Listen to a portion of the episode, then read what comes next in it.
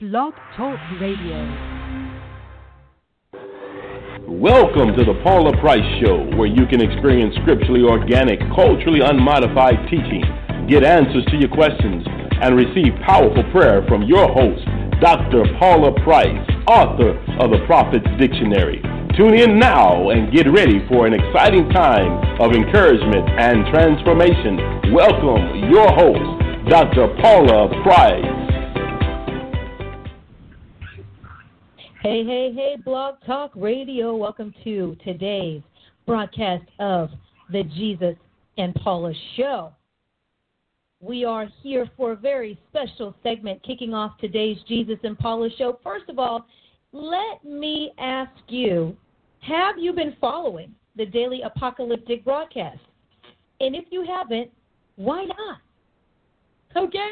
You want to go through Dr. Price's Facebook and scroll down? And in the videos, you can go right to the videos. We're also uploading them on our God's Royal Network channel on YouTube. And you can also go and watch and get caught up on what she has been saying on the apocalyptic prayer broadcast, weekly, daily. You're getting some sort of daily bread from Dr. Price. And I tell you what, we have like 29 episodes, 29. Tomorrow will be the 30th broadcast. Can you believe it? We were quite productive in quarantine.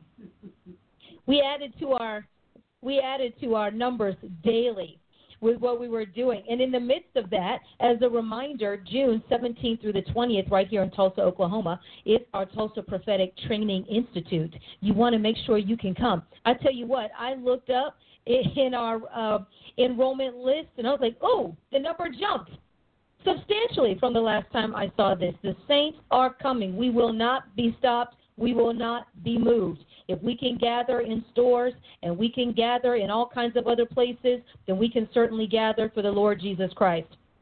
And so we will see you here in Tulsa, Oklahoma, for the Tulsa Prophetic Training Institute. We have returning with us Prophets Hakeem and Naeem Collins. I tell you what, they are two blowtorches as far as prophets go. They just light us on fire. Wonderful compliments to Dr. Price's mantle.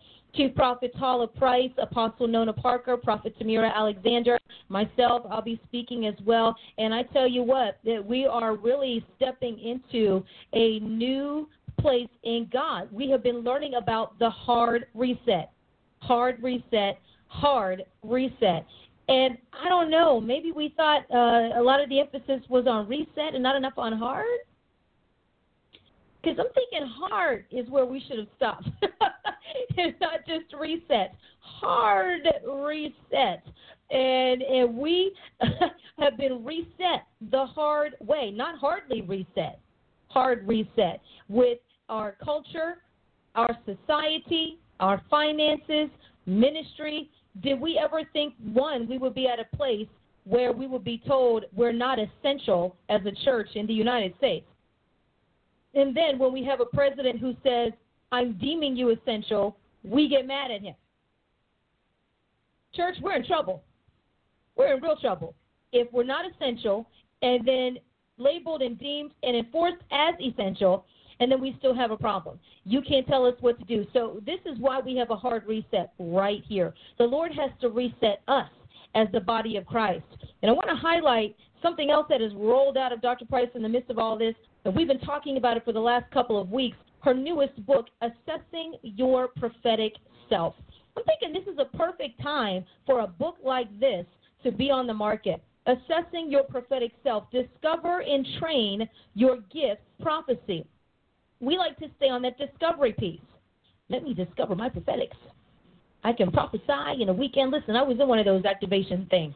And I tell you what, it was only once in my life. And I thought, no, that's not true. I was in two. In my lifetime, too.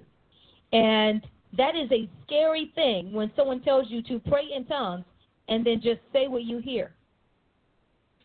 I mean, who knows what that might be? And so what I love about this is discover and train your gifts of prophecy. Dr. Paula Price, author of The Prophet's Dictionary, Prophet's Handbook, Prophecy, God's Divine Communications Media. This is a primer, a timely primer on prophecy.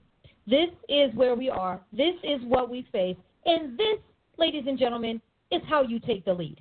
You take the lead by leading people with education, not just revelation, not just something flowing out of you. It just, oh, man, I feel a move of God. Because you know what? A move of God keeps moving. And once he is moved, you know, the glory departed, the cloud lifted, the fire by night went out. I mean, once all of those things dissipate, what do we have left? The Lord did not just leave Israel with signs and wonders. He left them with the law. He left them with something to hold on to and to follow. And so we have, again, assessing your prophetic self. Let's see, assessing your prophetic self shows you how to assess your prophetic self and why it is healthy. Somebody say healthy to do so. This primer informs and instructs you on divine communications, prophets, and prophecy. That's the first bullet. Assessments and their value to prophetic criticism and judgment. Yes, we need to be assessed. And when you study Scripture, the way it is written and not the way you've heard it talked about or how you read it or your personal version that lines up with your belief system, you will see that prophets were criticized and judged all the time. And not just that judgment that we like to talk about. They threw me on my church, you know, because they don't want to hear the real word of the Lord. No, that judgment that assesses, are you actually accurate? How to view and explore your prophetic self as well as the prophetic in others. What general and prophetic assessments contain. How to isolate and determine assessment elements. And how to build simple assessments. This and much more. And what I love about Dr. Price's books is you can never, ever, ever judge a book by its size. Forget cover. Size. Okay? It's like, oh, it has pictures in it and everything. And then you start reading, you're like, wait, what? I need to read that part again. The spirit and letter of prophecy. This is where a lot of us get stuck. This is where we have fights. What's the spirit of the law versus the letter of the law? The spirit of prophecy versus the letter. She says prophecy is sight, sound, and verbalization. Prophesying by the Spirit of God blends his sound with words reminiscent of his ancient texts. So for those of us who think, those of you, because us here don't think that, those of you who might think, why is the Bible really relevant for contemporary prophetics? Yes, because this is what the Lord is standing on. Our office, and if you have, where is it, before the garden, God's eternal continuum, we are in the prophecy continuum. We have to stay in the flow of what God is doing. It's like if you give an instruction to somebody and they give it to someone else, and in midstream they change the instruction, guess what's not going to happen? What you said. It's some things we make super, super deep and really wacky spiritual, and God is very practical in many, many ways. Thus, carefully selecting the right terms and phrases to compose and deliver prophecy is wise, and as she's already stated, which you'll have to read, what she already stated, prophetic people are smart. Not just spiritual. You're smart, too. Combining the right tones with the correct words typifies the spirit of prophecy and what may be called the tenor of the message. If you say to someone, Mom said, come here. Oh, okay. Versus Mom said, come here.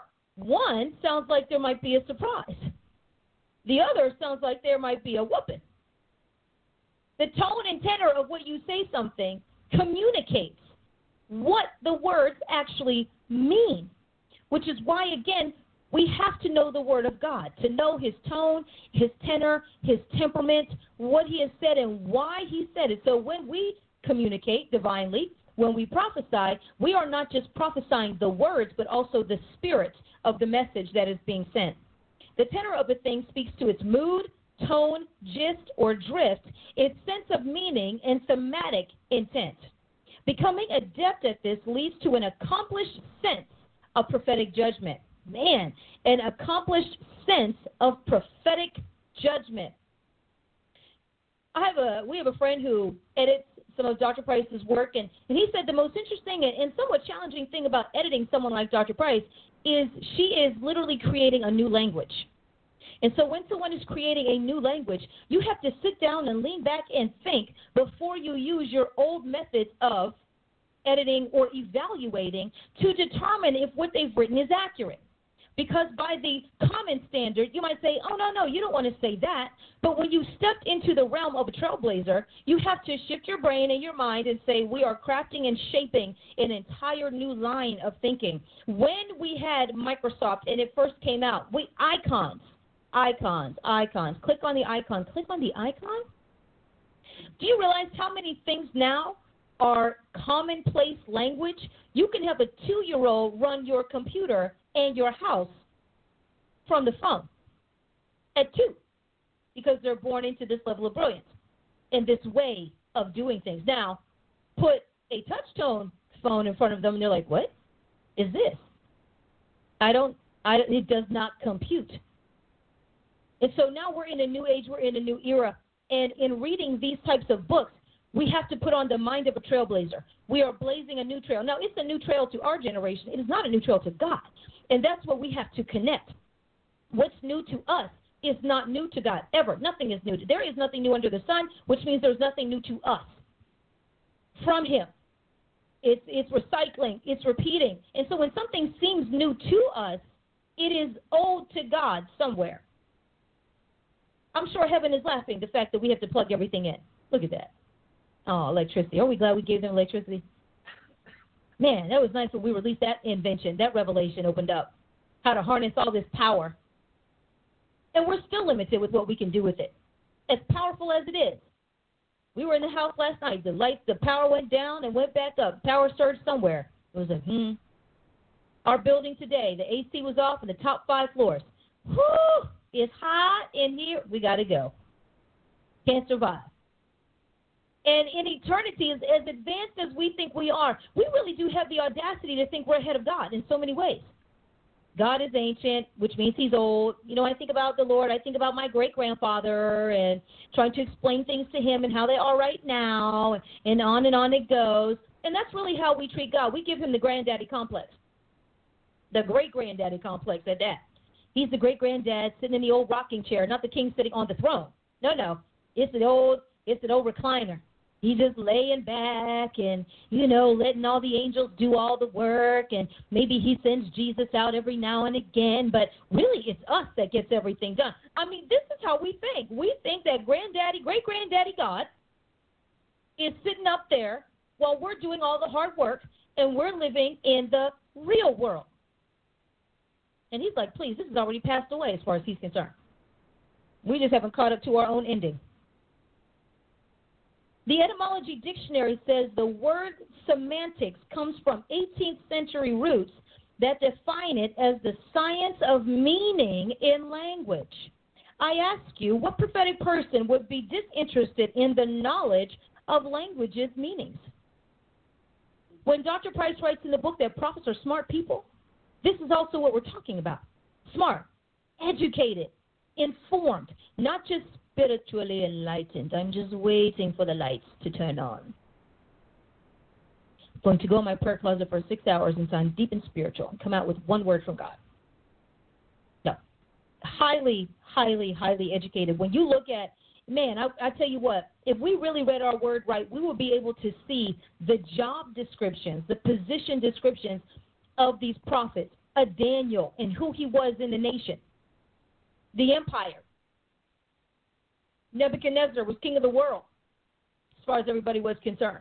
And he was over that. Samuel, over a nation of people, not a mega church congregation where he would just come up and give a word on Sunday and bless the people and maybe say a prayer, have a presbytery, and then go on his merry little way. This is a man that raised up a nation. He inaugurated its first king. He was the commander-in-chief. Until Saul. And we don't think of it like that. Because when we say commander-in-chief in our nation, we think president. And we get a very clear picture of what that means. Oh, so you were running the nation and not just preaching to the nation and just speaking the word of the Lord as we understand it today. And so she breaks this down. And we have a word cloud here, 8 specific prophecy types: actuating, activating, predictive, intercessory, and then you have to buy the book to get the rest. I tell you what, this is a list I've been waiting to show up in books for years. When I met Dr. Price, she had the 8 types of prophecy, the 12, are the 12 elements here? Way down. Ha ha ha. Yes.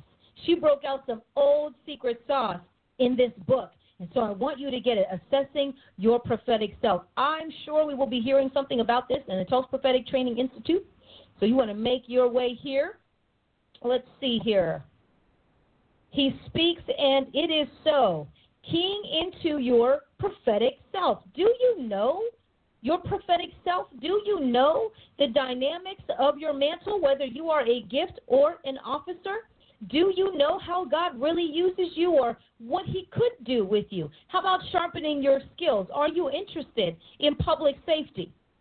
We teach you about public safety. We unleash prophets on people like there or can be no consequences to the people on the receiving end. We spend so much time talking about how the prophets get kicked around that we're not focusing enough sometimes on protecting the people that we're touching. How are you prophesying? How do you know that's God talking to you? Well, I just know. How do you know? Because we tell people, well, that's between me and God. That's personal. Well, if that's personal, then you need to keep your ministry personal to you and maybe your family. But this is public, and public means it's not personal anymore. We're public officials. We're public leaders. One of the hardest lessons that we had to learn early in the game, and we had leadership classes with Dr. Price before she turned us loose on anybody. And then once she did, we were on probation forever. And sometimes I think we still should be.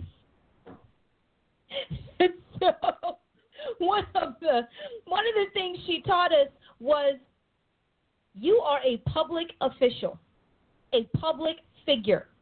So the privileges of privacy that we are accustomed to having as ordinary church folk, we'll just say that, ordinary church folk as in non-leaders, are gone. Just like our city officials, even our teachers in our school, anybody who has a job in public, and then you're leading people in public. The privileges that we had when we were not in public, gone. So when you have your friends who are not in leadership and they can do this and they can do that and they can go here and they can go there, and you were with them until you got in this position, that's when you begin to feel it. We have a class in our foundational studies called Private Devotions versus Public Ministry. And it is probably, Rachel's like, oh, yes. Yes, we do. And that's from one of Dr. Price's first leadership books. I believe that's where it came from. That's when I heard it, that I remember, where she taught the difference between your life with Christ in your private devotion versus how it is in your public ministry. Huge, huge, huge difference. When you are in public, in the public eye, everybody has an opinion about everything you do. But guess what? You can get upset about that until you think that you have an opinion about everybody in public in your life. How they walk, how they talk, their attitude, did they say hi to you, their hair, if they're a woman, their nails, their shoes, their belt buckle, it doesn't even matter. Everybody has an opinion, and you have to be okay with that if you're going to be successful and actually enjoy your life in the public eye. And so when you step out, the level of responsibility, everything you say is weighed. Sometimes you could be bustling and hustling down the hallway and not see somebody. You didn't say hello. They've taken offense. The next thing you know, it's on social media. It's all around the place. You're like, did I pass you? And then you don't want to make them feel bad and saying you didn't even see them. But, I mean, I was just so focused on what I was doing. I was running. Did you see I was running? I was in a hurry. But, hey, some people don't understand that. They just don't. And that's part of life in the public eye. This book is so essential in harnessing and sharpening your gifts of prophecy, and I would say with any ministry that you have, because we all need to understand prophecy as saints and ministers and leaders, but shifting us from that public, this is how God worked with me and I did with him and we had our thing, we had our flow, and now I'm in public ministry, all the rules change. All the rules change. I'll give him another lesson that you gave us, Dr. Price. Is that okay? Okay. Another lesson that we had, this is inside, mentorship moment declassified from Dr. Price. Another lesson that she gave us years ago was in being very wise as leaders in what we post on social media when we are having fun, just chilling out, sometimes with some of the church members or each other. And she said, I highly recommend, because there's a difference. I know sometimes people don't think so, but there's a difference in mentorship when your mentor is recommending and giving wisdom versus laying down a rule. She said, I really recommend that you pull back on posting and sharing when you're out with certain people in the congregation. Now, this was quite a few years ago at this point, because what it does is it can communicate to the people who are not with you, these are your favorite people, these are the only ones that you hang out with, and on and on and on it goes. So you can begin to cause rifts in the congregation without even trying. Now, you may have bumped into somebody in the store, taken a picture in line together, you both have your cup of coffee.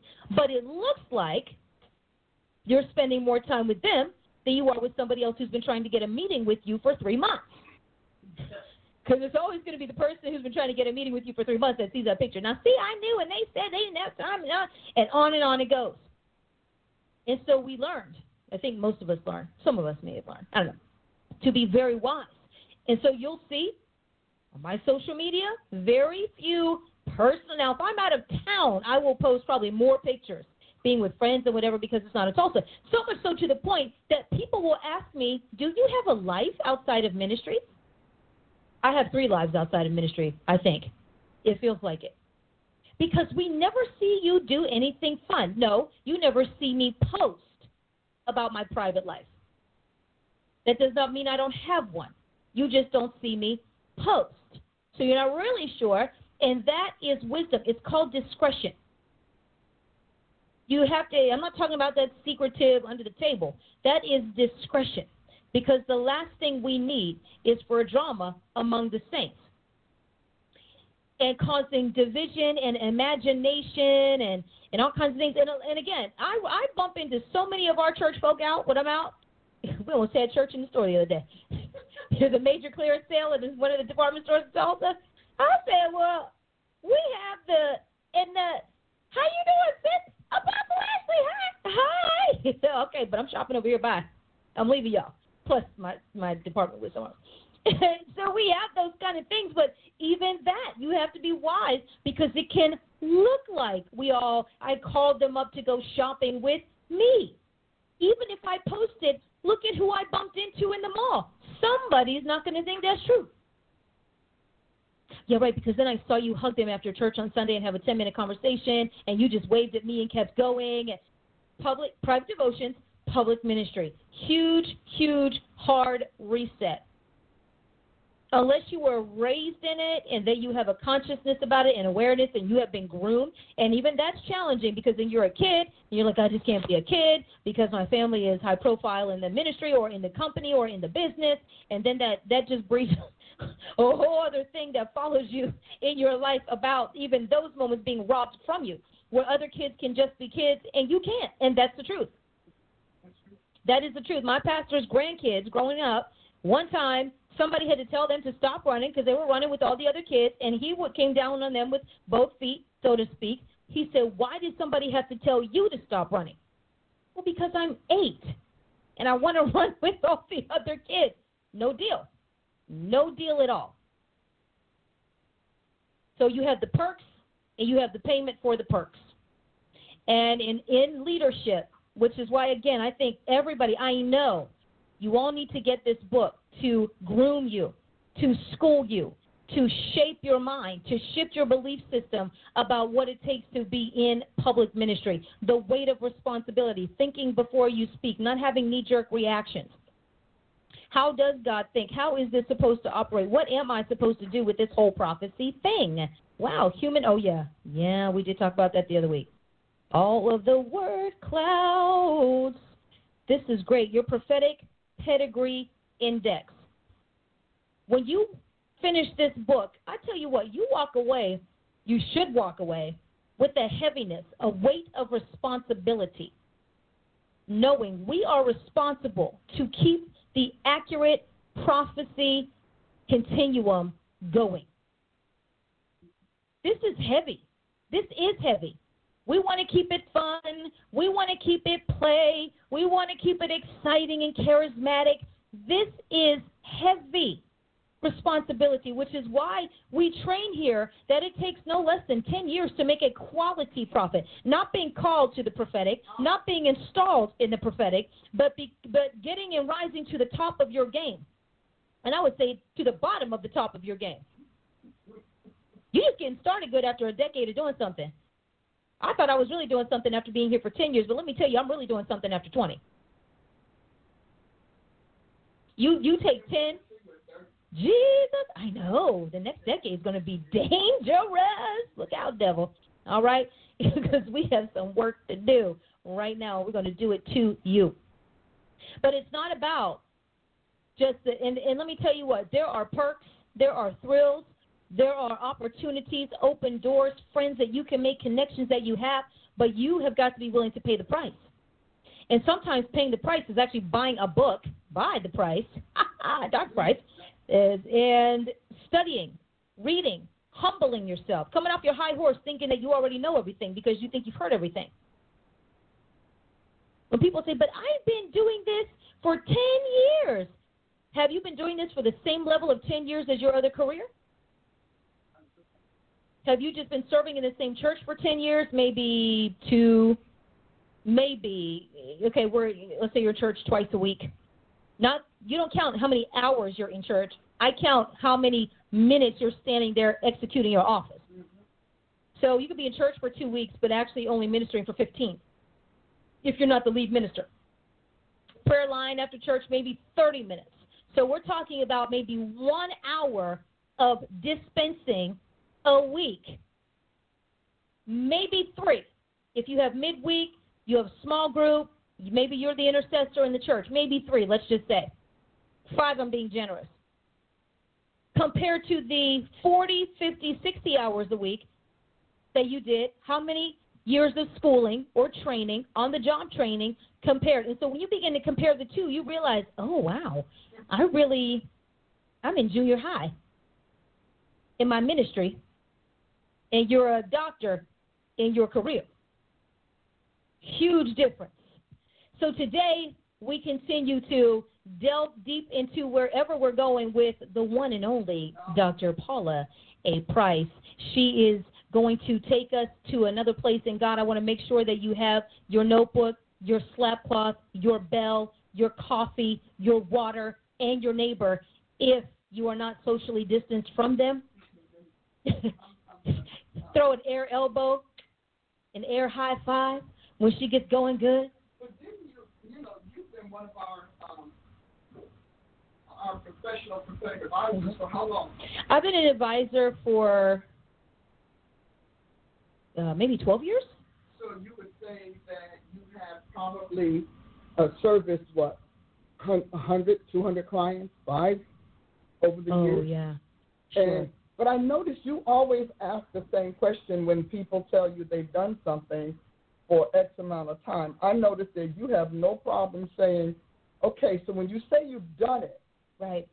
And because the church rides on the present, intent, yeah, and also helps or periodic assistance, yeah, for credentialing. And sure, that's what the book is really about. What do we really credential? Mm-hmm. What are we calling a credential? And I noticed that when you do that, as you just shared, people think, you know what, I thought I was an expert in this. In other words, yeah, I thought I was an expert at the door greeting. You greet once a week, and if you're in a rotation, maybe once a quarter. Right. But you've been in the church 20 years, so doesn't that count?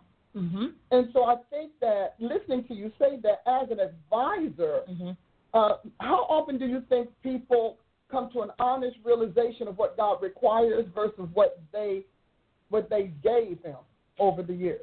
Well, that's a great question. To the people, you know, I'm just going to walk over here. Come on. So you're going to see all behind the scenes stuff. Yeah, we got some, you know, we do have a wall behind the scenes. We have lights, camera, action. Okay. Because I know everybody wants to see you. Yes. Okay. The people who want to do it the right way, mm-hmm, say, wow, you're right, and it makes so many things make sense. Yeah. why they aren't farther along, let's just say prophetically, since we're talking about the prophetic, why they aren't farther along prophetically, why they have the problems that they have. Maybe doors that they closed that they didn't realize they were closing. Yes, yes. Because they thought they were just being themselves prophetically and not being unprofessional. Or doing what they saw. Or doing what they saw. And to the people who are really a very, very small percentage, because the small percentage are the people who say, I don't care what you say, I know who God called me to be. Very small percentage, because by the time someone gets to the point of taking an assessment, usually they're there because they want to do better. Good point. They want to know, where am I? Where am I strong? Where am I weak? Why do I keep having these cycles? And so even though your knees are knocking when you're taking it, because you're like, oh, my goodness, this is really a prophetic examination, which is something that we have preempted in prophetic training. It's prophetic examination. Exactly. And we're saying that's not even possible. And you're showing that it's possible, doable. And so they come, I would say, honestly, 98% of the people I've had in all of the years do this because they're ready to go to the next level of excellence. Exactly. But that's because if that's the case, I want to talk about something else you said. Because, see, we, you know, when you are on staff at an organization, you know, and when you're holding a high seat in that organization, you are, you're not only admonished, you are required to be selective about your social media. Is that true? Well, that's absolutely true. So we, you know, our leaders have been told over and over again that whatever you put on social media, people don't distance that from who you are in our organization. That's true. And a lot of you churches, you feel like, well, it is theirs. No, it's not theirs if they're on your staff and you have to answer for what they post. Absolutely. And that's what people don't recognize. When you are in a position on your staff, whatever, and if it's a high one, like in our cases, the prophets, you have to give, first of all, you have to let them know you want to post this. And then they have to tell you it's okay to post it and when, because they have to prepare their organization for the effect or backlash of what you post. Well, let's look at all of the, we could take TV personalities, I said TV personalities, anchors, chefs, cooks, whatever, who have posted maybe racial comments, sexist comments, offensive comments in general in the last, let's just say, 7 years. Fired. Hands down. Anchor's been on there for 10, 15 years. Gone. Out the door. On one comment, one post that jeopardized the entire organization. Because you represent your organization. A lot of you say things, and people, your pastors and your leaders have got to answer for what you say or what you post on social media. Yeah. They also have it. There are people who are like, you know, I'm thinking about leaving, or I'm leaving, or other major changes that affect the organization, and they post them anyway. Sure. And when they post them, the leader, they don't come back and say, you, uh-oh, look at you moving up. Isn't that nice? They don't stop with that. They come to me and say, well, did you know? And what does that mean? And what does that mean to me? What does that mean to my service? You know, and we've seen people do that. Oh, yeah. Post immaturely, rashly, impulsively, because it's about them. Well, yeah. And yet we've been answering for something like that all week long. Yeah. Yep. We've been answering for that because somebody who's sitting in a high seat thought, hey, it's my life. It's your life when we let you go. Until then, it's our life together. And that's, well, we could say that's corporate America. I mean, and that's business. That's big business. That is accountability beyond self. It is. Oh, it was connected. Oh, it was? I didn't know it was doing that. It just took a second. Okay. Beyond self. And, again, private devotion, public ministry, or public office. And your private life. If it's your private life, it needs not to be on a public venue. And if it is, then it's because to me, and this is what I'm thinking when I wrote this book, that's over there. That's okay. It'll be shared over both. Oh, she said there's one. We have one in my little. But when I wrote this, it has to do with us doing better in our public seat.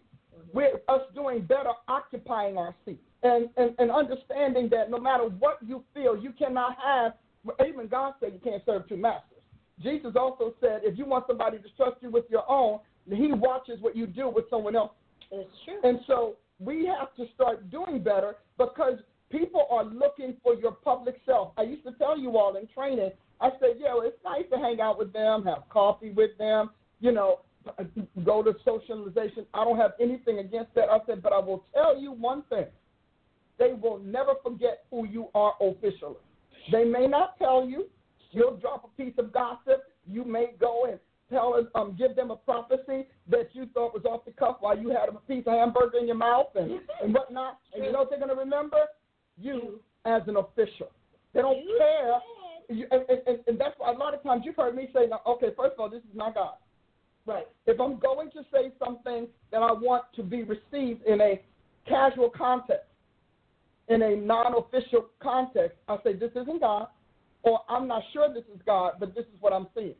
The Holy Ghost had Paul write things like, I believe, I don't have any specific judgment from the Lord, but I believe I have God's wisdom. So I let them know if I'm running on God's wisdom, if I'm running on God's judgment, or am I running on God's historical pattern of handling this or that, yeah. Or if I'm giving you a spontaneous divine communication. You want this book. Yeah. Because all of those kinds of things are answered in this book. A lot of you are in ministries who let you go or took you out of your seat, and you didn't know why. Because we were taught you couldn't really measure prophetic, and how dare you say it wasn't God, blah, blah, blah. But if you put it in the context of a public office, and you begin to study the behaviors, the protocols, conduct, demeanor, mentality, consciousness, of an occupant of a public office, like you said, how we feel about our public officials. Yeah, sure. You know, if you put it in that context and you realize that the divine communications part or the prophecy part is just it may be central to it, but it is not it. Mm-hmm. Then you'll understand what your leader is saying and why your leader said, I can't keep you here because you keep putting me in positions where I have to answer for your initiative, your independence, your whatever, and individuality. Now, some organizations don't care. We are a world-changing organization because you change world by changing consciousness, mm-hmm. and you change consciousness by changing concepts. So we have been working in this a long time. So we, in our organization, we have to make sure since we're crafting the pattern, would you agree? And I would. We're crafting the pattern, and we're consequently laying down the steps and the roadmap. We have got to make sure that people distinguish us from what has become the norm to the new norm. Mhm. Yeah. And when you're new, I mean, for years, Dr. Price faced attitude and backlash because we weren't huge. Big numbers require that. Smaller numbers don't. I mean, who do you think you are to require that of me? And you're only, you know, or at least you're not thousands strong. Mm-hmm. And so here we are today. And the fallout of that, years have played out in other ministries. And now it's like, well, we need standards. Well, we need protocols. Because we had leaders who were committing adultery in their churches and people were abusing children and there was no uniform way to keep anybody accountable and it was every congregation under their own. And that's how you see it versus how I see it. That's right. That's your opinion. That's your preference. That's not how my anointing works with God. That's not what he told me. And after that, and once we got to church hurt, church hurt. Baby, church hurt was the one that just put the death knell on. And so we got to church hurt because nobody wanted to be so. The building was hurt. The church is hurting. The building is crying. Mm-hmm. I hear it. The stoop is crying. And so by the time we got there, it was maybe we need to have a system of accountability. How are these? Who are these? And now what is on the probably most devastating end of that? All the pastoral suicides. Mm-hmm. Thank you. Pastors killing themselves. Because they don't know how to handle the church hurt. And their own hurt. And their misjudgments because, you know, I keep saying, hear me when I say this, the scriptures as they were compiled according to Jesus Christ, I'm saying the author of our salvation, but the scriptures came to prophets and apostles. Right. That means that there's something in our, because everything God does starts out genetic and then moves into genealogy and then pushes through generation. See, that was worth you writing that down. I know, in the book. So God, because God's got to start with a person. If he's starting with a person, he's starting with genetics. Right. Prophecy is first genetic, from your mouth to my ear. Mm-hmm. And then it moves from there into the genealogy of my life. So for if it's not for me to do, then it's for me to produce the person who's going to do it. Right. And then when that person is produced, we move into generation. So that is why God calls his word a living word, because it starts in living beings and not on print. Words start on beings, and then they're recalled or remembered on print. So we have this generation thing. So when we talk about, well, can prophecy be managed? If you can manage a being, if we can manage behavior, if it starts genetic, we ought to be able to manage behavior. This is productive, this is non-productive. Mm-hmm. This is responsible, this is irresponsible. Mm-hmm. Because that's behavior, is that right? Right. Would you say it? Yes. Or demeanor. And so I want you to think differently as we go forward, because the future we're facing and we're heading into, we need to self-correct. Paul said if we would examine ourselves. And so it's in us to examine, it falls to us. I won't say that it's in us. It falls to us to examine ourselves. And you're right, people are scared.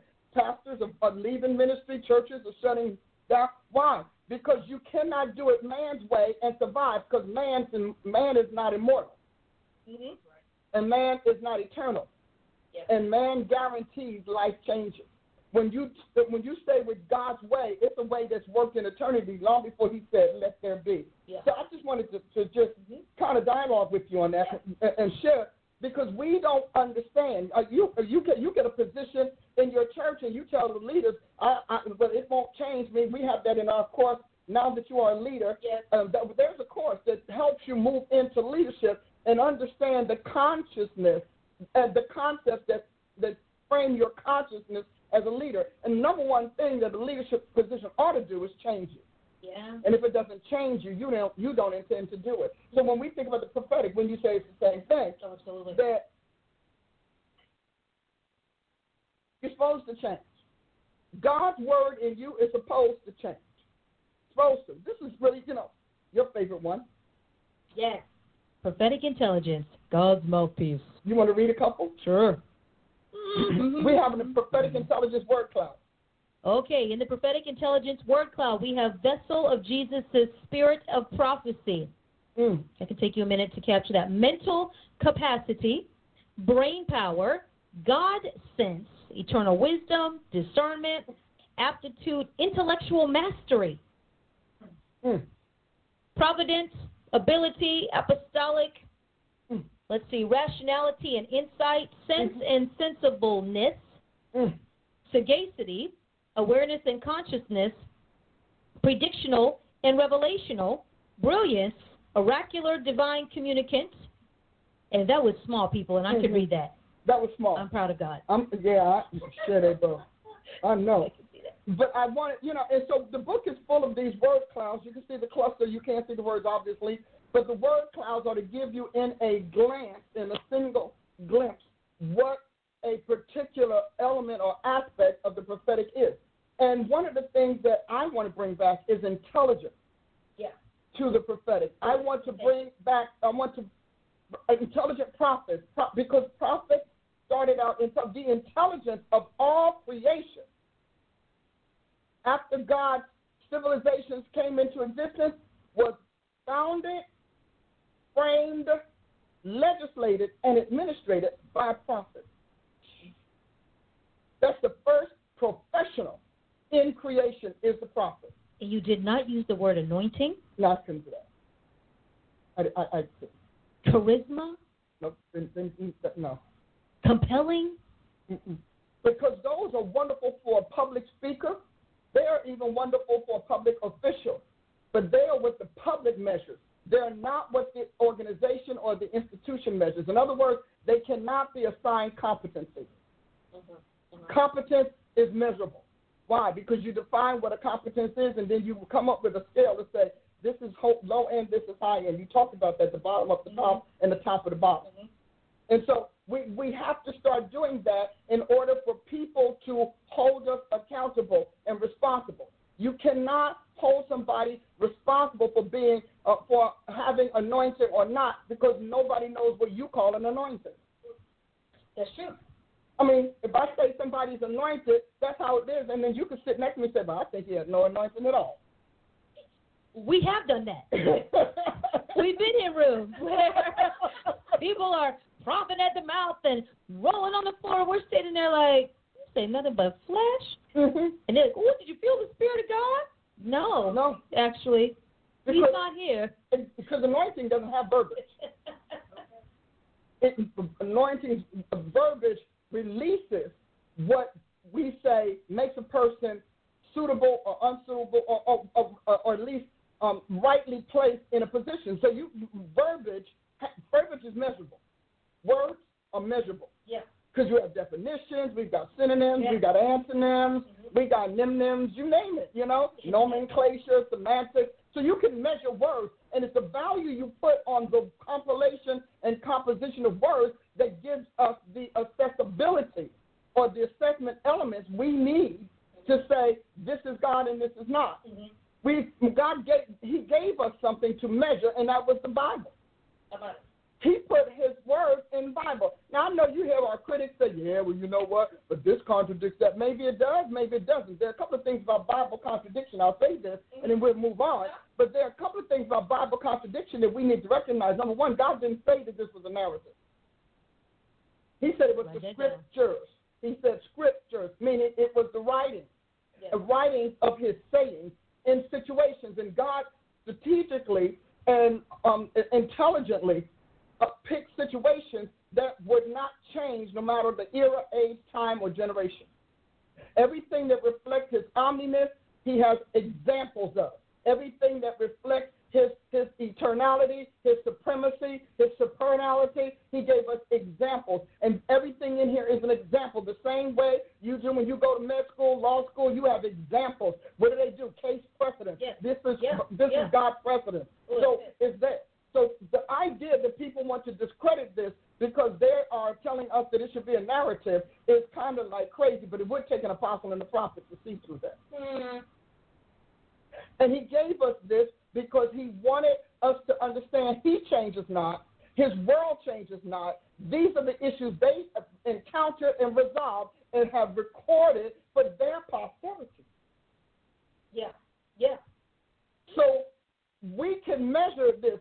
I'd like what you were saying. We can measure how God you are, how godly you are, how God-like you are, by how not just how you quote Scripture, but how Scripture alters you.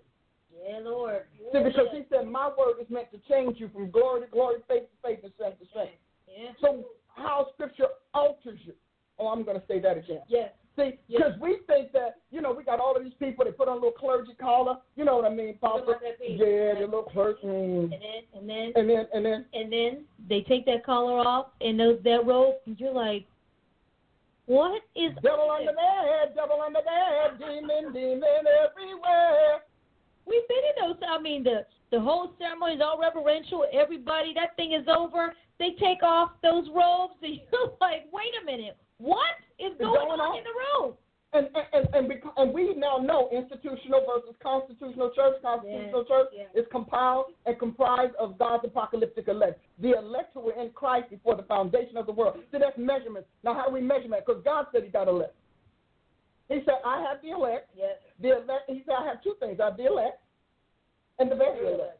So when you want to talk about Scripture, and I hear people say, well, you can't take the Bible literally. You don't take all of those cases literally. That's how we keep getting laws changed. God just outdid us by saying, I lived it out to the end, and then I recorded it, backed up and recorded it all, slotted in time, slotted in the G's. I call it the G's of prophecy, you know, because there are three. You remember with the G's, genetic, genealogy, generation.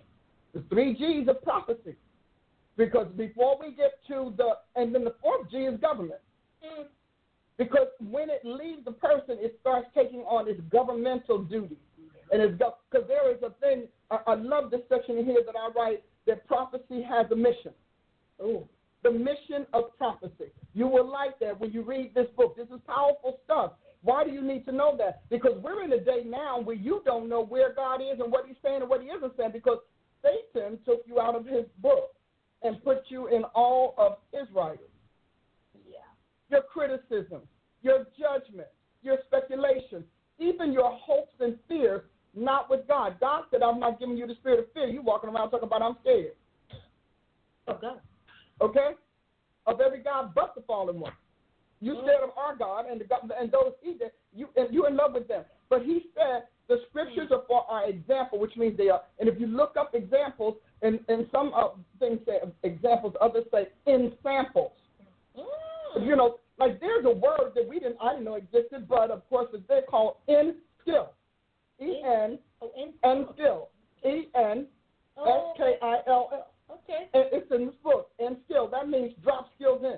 So what God, if we take that and put it in sample, E-N-S-A-M, that means to drop into samples or drop as a sample. So God wrote his scriptures, and he said they are in samples, or they're samples of how he became God, how he rose and stays at the top. This man has made all this stuff, and he's still on top. I'm like, well, why? Just do God. Amen. How he keeps ruling his creation. And how does he rule it? The genes. Oh. Genetically, genealogy, generation, his government. All creation is subject to his government. Huh? 4G. 4G. And we probably got 27 G's by the time we finish. Okay. I'm sure we have. But we keep thinking prophecy is all about somebody saying what they think. Right. But if God starts it genetically, that means you can't say what's not in the person. Woo! Psalm 139, he wrote a book about it all. So if it's not in there, 139. This is why. When people try to look, she's slapping the chair. I know this is a slap. There you go. When people try to make something work in their life that is not written, it can't happen. Or it's just forced. And they keep failing at it. Yeah. So they're using a human will. Right. But it's not going with the will of God. And how do you say that? I can give you an example, a sample. So I say example, and I keep saying this because I say with scripture because it gives us examples. It gives us models. It gives us principles. And it gives us God's mind broken down for all creation and every human, every creature. So I can give you an example. David, God's man. I mean, David is so much God's man that Jesus is the eternal David. So you can understand that genetic pool, that gene pool, very close to God's heart, because it's actually where he's bringing his son through into humanity, into the world. Okay? And David said, I live in a house. I'm living large. I'm doing well. And look at God. He's in the temple now. He in a little tent. Yes, this is good. David said, I'm going to build. So Nathan, he says to the prophet, I want to build God a house. Nathan said, go ahead, because Nathan has been his prophet for some time. He's seen that God is with this man. He's seen that anything David wants to do, God allows. Anywhere David touches his hand, God does it. So he said, go, sir, go. He tells him. He's walking away, and God said, go back and tell David he can't build me a house. The idea for me getting someone to build my house is in David. The builder is in his son. Woo! So David had the idea to pass on the genetics to the son. That it would go from being his father's wish to his son's achievement and his son's passion and drive. And when you read it, Solomon couldn't stop. Why? God did not put it in David to build him a house. He put it in David to get people to want him to have a house. And the wealth to get it done. And the wealth. So so David realized, I'm the provider. Yes. I'm the accumulator. And so when he gets ready to leave, he knows. So even though Solomon had brothers who didn't know, David knew Solomon was the gene pool, the genetic, the descendant that would carry on what he's doing. Mm-hmm. So that you can prophesy whatever you want. People can say a lot. Most of you are tired, and I have it. Why do people fear the prophetic? Why did they resent it and resist it? Because you had people trying to show off, and it was more important for the messenger to make you think that God was talking through them than it was for them to give you what God was saying to you. And that's where we're going to change things. This book changes that. Assessing Your Prophetic Self. This is a great book. I think the writer did all right. Say that because this is 35 years of experience, of practice, of writing, teaching, and all of that, and prophesying. Mm-hmm. You know, and to the point that I give one rule. If you're a great prophet, the thing you want to do the least is prophesy. That's it. Because if you are sitting in a seat, it is an eternal edict. It's literally got to be backed by all of God's creation. And all that means all of the angels to make it happen around the world have got to say it is the Lord. That's why confirmation and corroboration are important. And I really appreciate this. I thank you for standing with me. Look at you. Thank you, Lord. Look at this. I see. And this is a woman whose life, she will tell you, whose life lends itself to my prophetic mantle, and I don't exploit it. True. I don't. I say to her, you know, the Lord said at age so-and-so, you're going to do this. Okay. Write it down. Don't write it down. I never know if she does or not, but God remembers. Because when your prophecy is correct, when the time comes, even if you're dead, he tells everybody, like he said about Jeremiah, but this is the prophecy that the Lord gave through Jeremiah. When your word is in the continuum, God's going to tell every prophet around, this is the word of the Lord concerning you. You will come, visit an event, you'll visit a conference, you'll get a word, whether it's from the, you know, the top, the sponsors or not, or keynotes, or whether it's somebody that you're having lunch with. But when that word is the Lord, he assigns that word. First of all, he assigns it to the messenger, but that word is already assigned to the entire prophetic sphere. Right. And everywhere you go, they're going to tell you, this is the word of the Lord. And you're going to say, yeah, so this said it. Don't be naive. Because I've had people say, yeah, everywhere I go, God gives me that word. And you get so caught up in listening that you fall out of obedience and you don't heed. And so, and I had somebody tell me that once. I gave it, and I guess they wanted to make me feel bad, like, because you're not the first one to say it. I said, but you haven't done it. So I don't care how many times you hear it. I am not errant for repeating what everybody says. You're errant for needing that many people to tell you. Slap something. Somebody. I got a slap. Here you go. Slap. You inherited the slap. Look at you. There you go. Ooh, that was good. That was a good one. Yes, that was good. See, so don't be so excited telling everybody how many times God has to tell you to do something to persuade you. Because he'll keep saying, and then the more frequently he says it and you don't obey, that means the window is closing and the word's life cycle is expiring. Wow. Is that good? I think that's Shady Bow. That's Shady Bow good. Yeah. I want you to think differently about the prophetic. Thank you, my beloved daughter. I want you to think differently because you have been taught that it's some sort of politics. It's some sort of conference candy favor. Okay, we're just going to hand you out some candy that goes in a little gift bag. You think it belongs in the gift bag. Here's your gift bag, you know, like a fortune cookie and whatnot. You have no idea that many of your lives fell apart because you mishandled the word of the Lord to you concerning something. And when, if God be gracious, because I've had him be gracious and then I've had him ignore me, but when, if God feels like he wants to be gracious to you, he will, when you seek him, he said, when you seek me with your whole heart, with your whole heart means you have nothing given to unbelief. Nothing is serving disbelief. Nothing is serving private ambition. You are just broken, and you are sitting there saying, okay, God, why am I here? What happened to? And you know what? I want to tell you this, and I want you to hear me. God's going to take you back to a prophecy that you spurred. He's going to take you back to a word that he gave you, instructions that he gave you, and you didn't, the guy, the janitor sweeping the floor saying, thus saith God, that this is going to happen. Half of the time, you don't even know if those were angels. Because the Bible said we can entertain angels unaware. But your contempt for God in any way other than what fits your iconic imagination causes you to shut down. I have given people prophecies, and it has taken 20, 25 years for them to come back and say, Dr. Price, the Lord told me so-and-so. And I thought to myself, yeah, but your life's in a shambles. Because that was meant to alter the course of destiny for you. Alter the life experience that you have. But because we've had the wrong mantle teaching the prophetic, we had the wrong officer at teaching the prophetic, it was treated God's prophecies like your Sunday sermon. Is this talking to anybody out there? Oh, yeah. I want to know if you're hearing this. Because God is warning somebody. And so you're sitting there and it's become, to you it's like cake and ice cream at a party.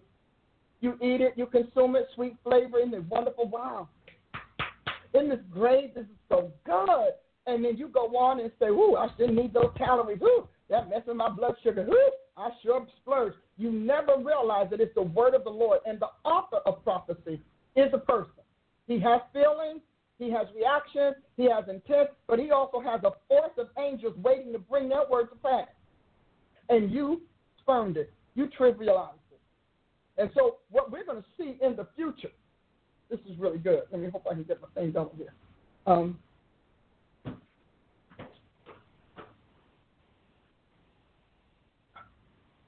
I'm going to get my trusty little book so I can see and we can read. I want to show you something that is so powerful in the Word of God. If you happen to have your Bible handy, because I know some of you all are at work,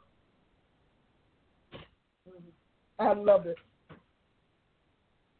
Now, here's something that's very powerful in the Word of God. It's Ezekiel 34. Now, Jeremiah and Ezekiel will give you the most potent prophetic, experiential, prophetic information and discourses you'll get anywhere. And so in Jeremiah 33, the Lord said, you're going to love this. Again, the word of the Lord came unto me, saying, Son of man, speak to the children of thy people. Now, that is not even my people. He said thy. You can tell. Notice when God says mine versus thy versus thine, yours, and what. Okay, of thy people, he said, and say unto them, when I bring the sword, I'm going to do this right. I'm sure it was that. I have to be careful because so many Bibles come up with different stuff. You'll find it because I thought it was, Ezekiel 33. But God says in Ezekiel, he said, my people come to you and they listen to your words like a sweet melody. He said, but they don't do them. Mm-hmm. And they joke about you and mock and scorn you. Find that for me, Norma, behind your back. And so I love Ezekiel 33, but find that one because I was convinced that it was 33, but, she's looking for it. So I want you to understand that Ezekiel had it.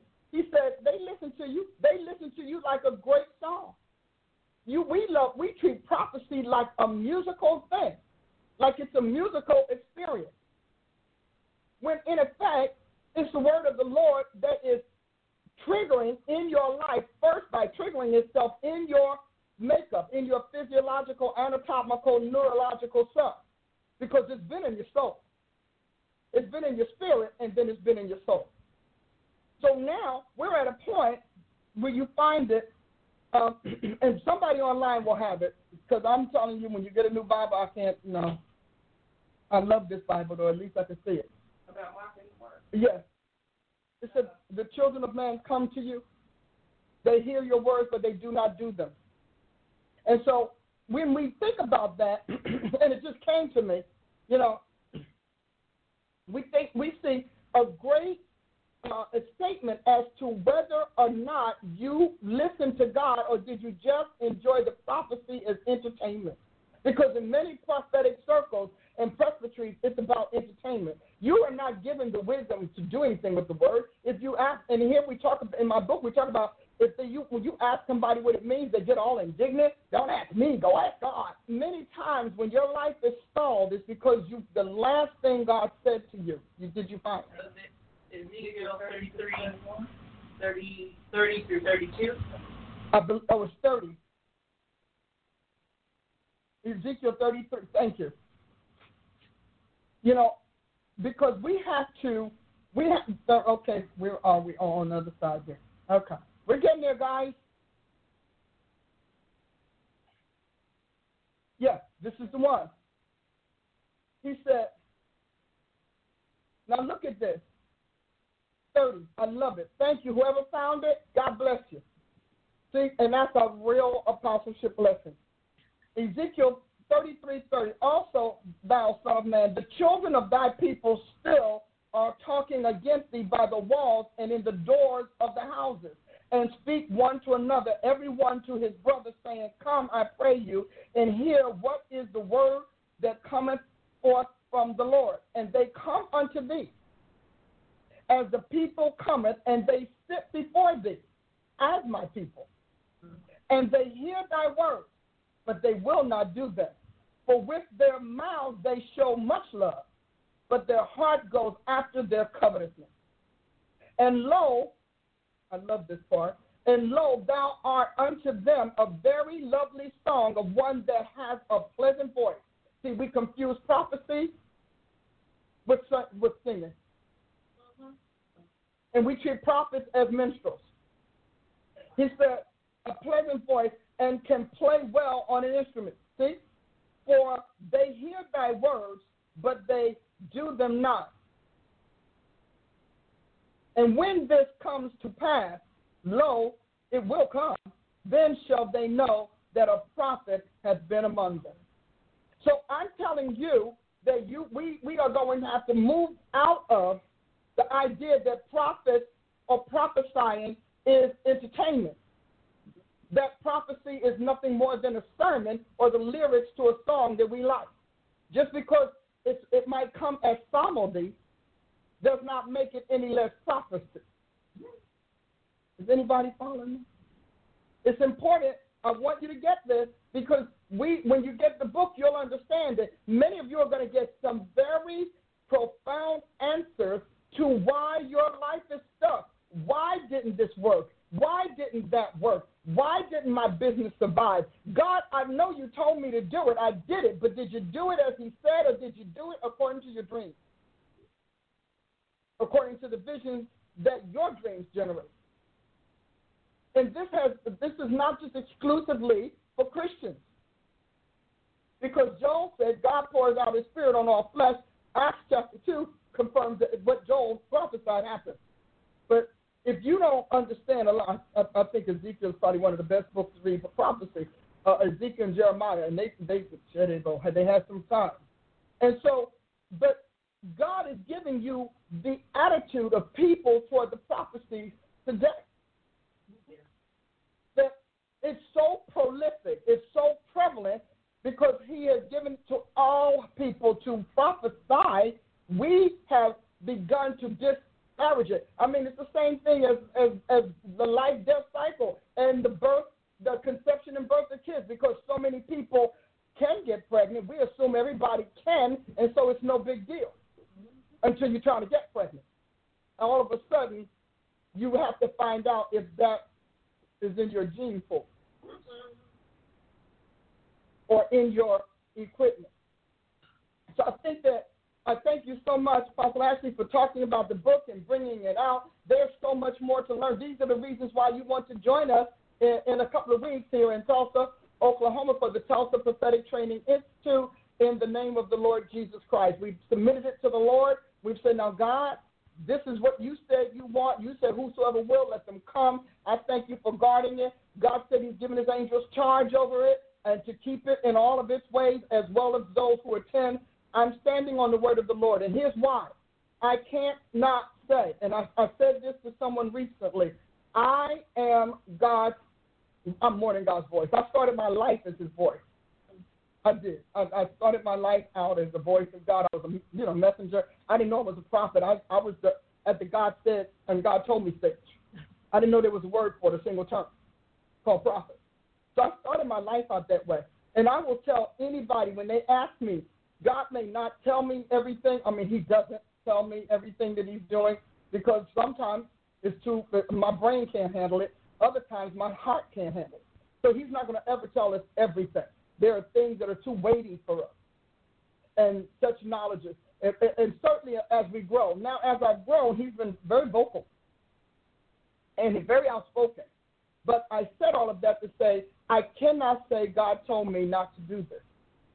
If I say it, as Jesus said, if I say what you say, then I'll be a liar.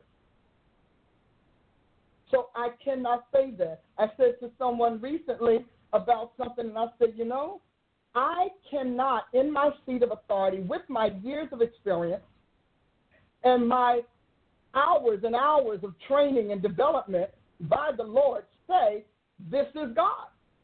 And if I do want, then I will begin to release that speck of error. Because see, sin starts as a seed.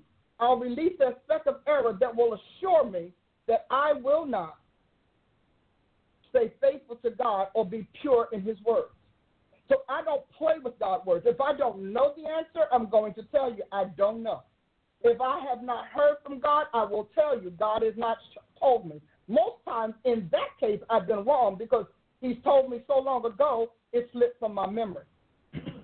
So many times he tells us stuff so long ago, and we think, well, it's so taking him forever to happen, so clearly I missed God.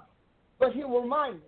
But one of the things that I can say, and I'm going to ask the Spirit of Truth and every one of you listening to bear witness, God knows I will never lie on him.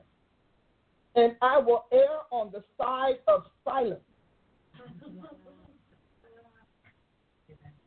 before I fall into the intoxication of rashness.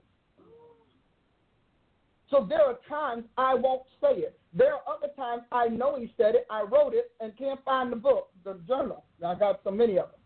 But one thing that I made God a solemn vow, and it's a vow that everybody says they make until that vow hits the human element and the human factor. And then when it hits the human element, human factor, and human sentiment, then your vow is tested.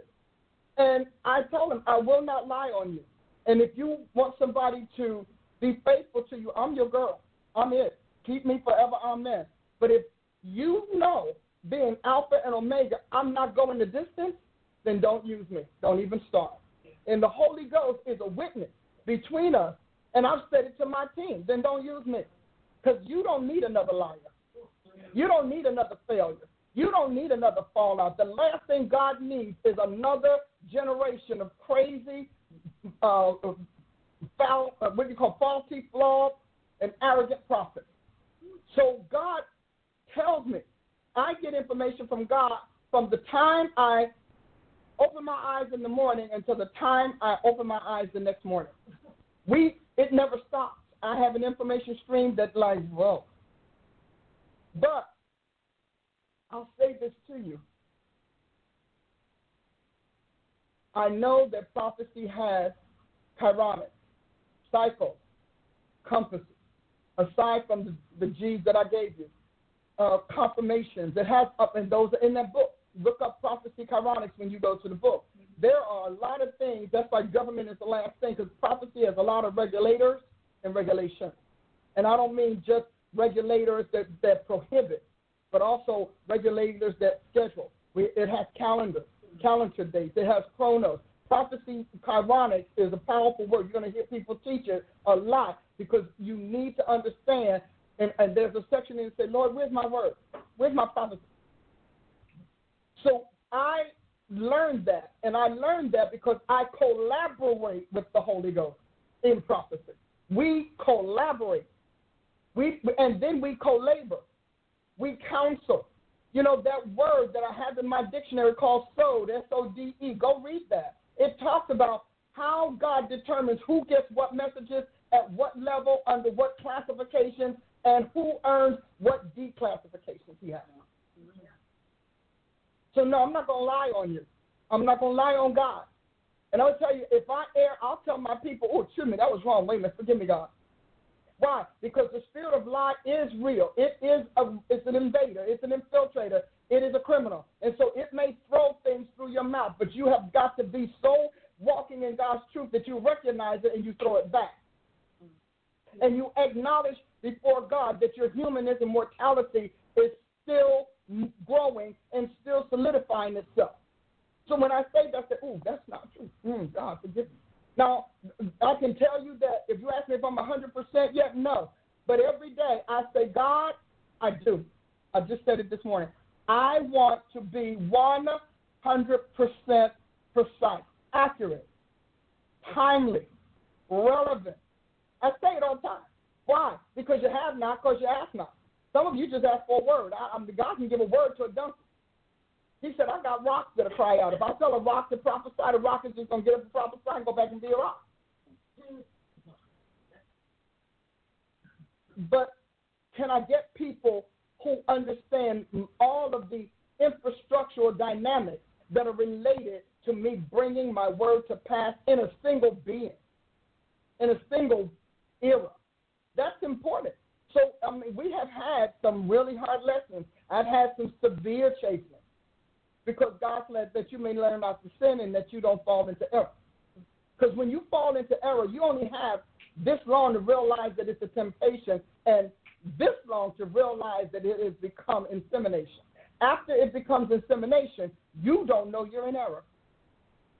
Because it assimilates, not just inseminates, it assimilates itself in your psyche and your consciousness, beginning with the desires of your heart. Is that powerful? See, it begins with the desires of your heart. So, because prophecy is the desires of God's heart. And when it encounters the desires of your heart, your will, your character, your ethics, your devotions, your commitment, your loyalties, all gang up on their work. Or they all congeal with that work.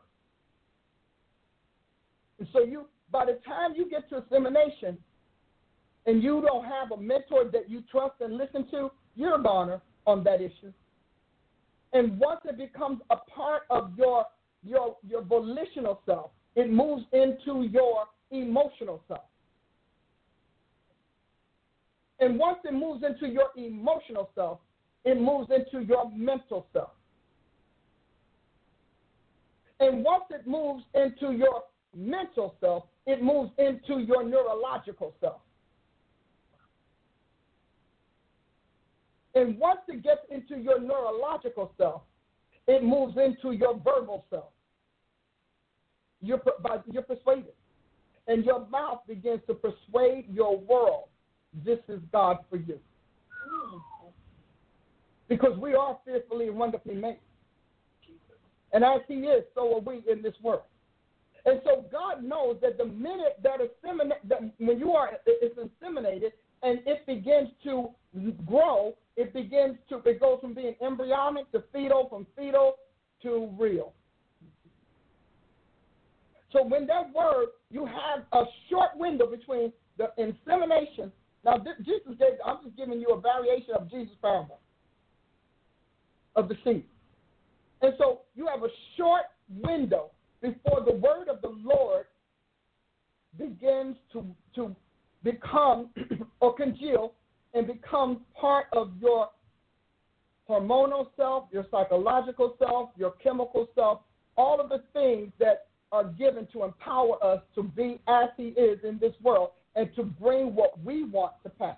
And if you don't want God's will, then you will bring what you want to pass. It will be deformed. It will be short-lived. It will have an expiration date. It will break down. It won't sustain trials and whatever. It just won't. Now, where do you find this? Because, some of you, I hear you out there in the spirit. I hear your thoughts. Sometimes you don't know I do, but I do. I hear your thoughts.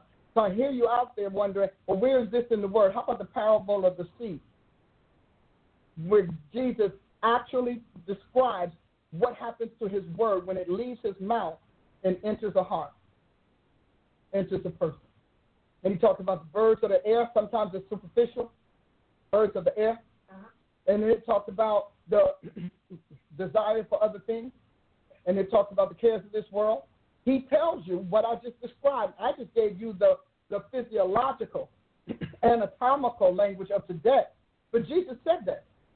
So if that word, because if you want something, that hard ground is your already resolved will for your heart. So that word is going to be there, and the birds of the air are going to just pluck it up. Which, what does that mean? Just skepticism, unbelief, disagreement, whatever. It's going to do it. Read the parable in light of what I just talked about today. So you have to recognize that there, and your tone changes. You'll know when you're getting stuck, when you start talking, the first thing you do is constantly share your conflict with God's word. You're constantly talking about it. You start polling people. You start looking to see who agrees and who doesn't agree. And you start saying, but this is just not me. And then, well, if that's God, he's got an unbelief statement. If that's God, he's going to have to work it. Okay, if it's God, all you have to say is that it's God. Because if it's God and he has to work it, God's going to work more than your will be done. He's going to work all of the circumstances and consequences that cause that to happen. Because to you, it's that moment. To God, it's your whole life. That's how your heart got in that state. We act like the heart gets in those states in the moment. Right. And when the circumstances come up, no, circumstances land on your heart. Mm. Land on your will. Land on your hopes. Land on your faith. Circumstances land on those things. And it's how they hit the mat that determines what happens.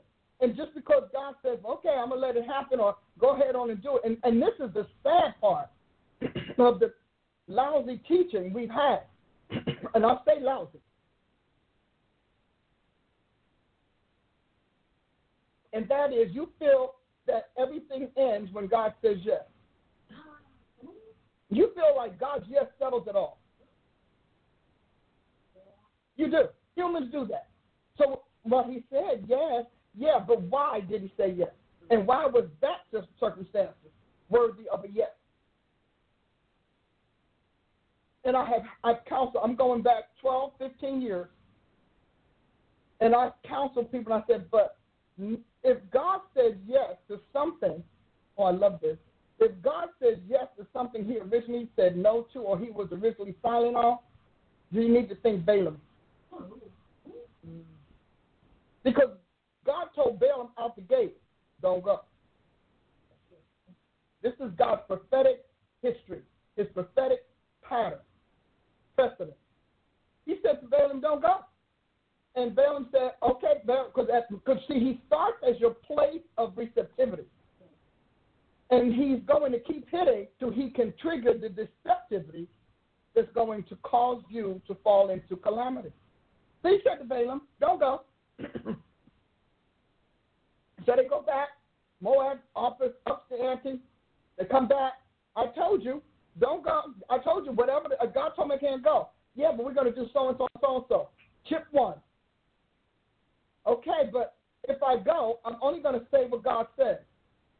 Now, God hasn't sent another word. But Balaam's heart is now latching on to the personal benefit that his desires have always used to help him make decisions.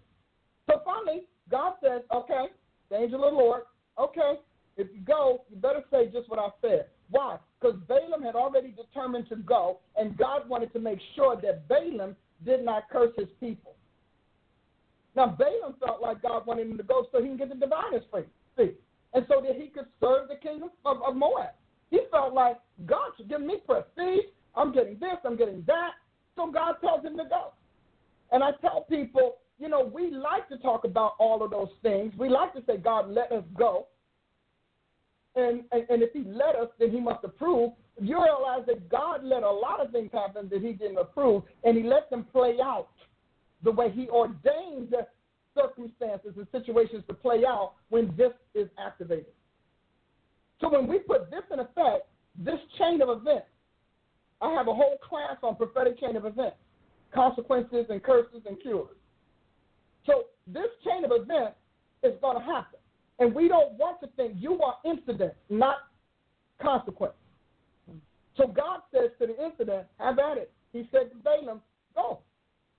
It did not cross Balaam's mind, allowed him to fall into a setup he was attempting to protect him from. So when it looks like God changed his mind, and when he changed his mind, if his mind goes with my mind, I go back and say, hold on, wait a minute. I know you.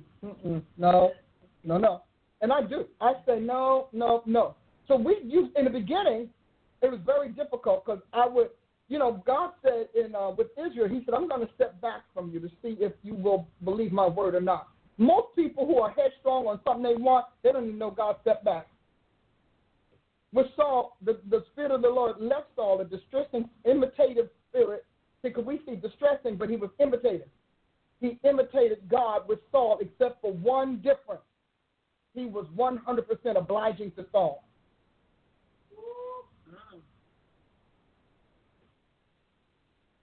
I'm going to sip something. Yeah. I'm going to hit a bell thing, and then I'll slap. Y'all got a slap cloth? Anybody got something to slap out there? Come on, let's slap together on the count of 3. 1, 2, there you go. See, a lot. You're going to hear whatever people say, but those that are the elect, especially the very elect, they know God's thought. See, God said to Adam, you listen to the voice of your wife. The thoughts that she spoke were not mine. So you have to know the difference between God's thoughts and yours. Isaiah 55. My thoughts are not like your thoughts. My thoughts are higher than your thoughts. Higher means if they're in my best interest and not yours. Because my best interest for you is my best interest. Your best interest for you is contradicting and contrary to me. As we go forward, and we are going forward in this apocalyptic thing, God's going to do a lot to show himself and disengage himself. As he said in the 50th Psalm, he said, you thought I was altogether like you. I'm not altogether like you. So we're going to see that now, because in the hard reset, God is tying up things. I mean, literally, tying up things, and he's not tying it up because it's dying.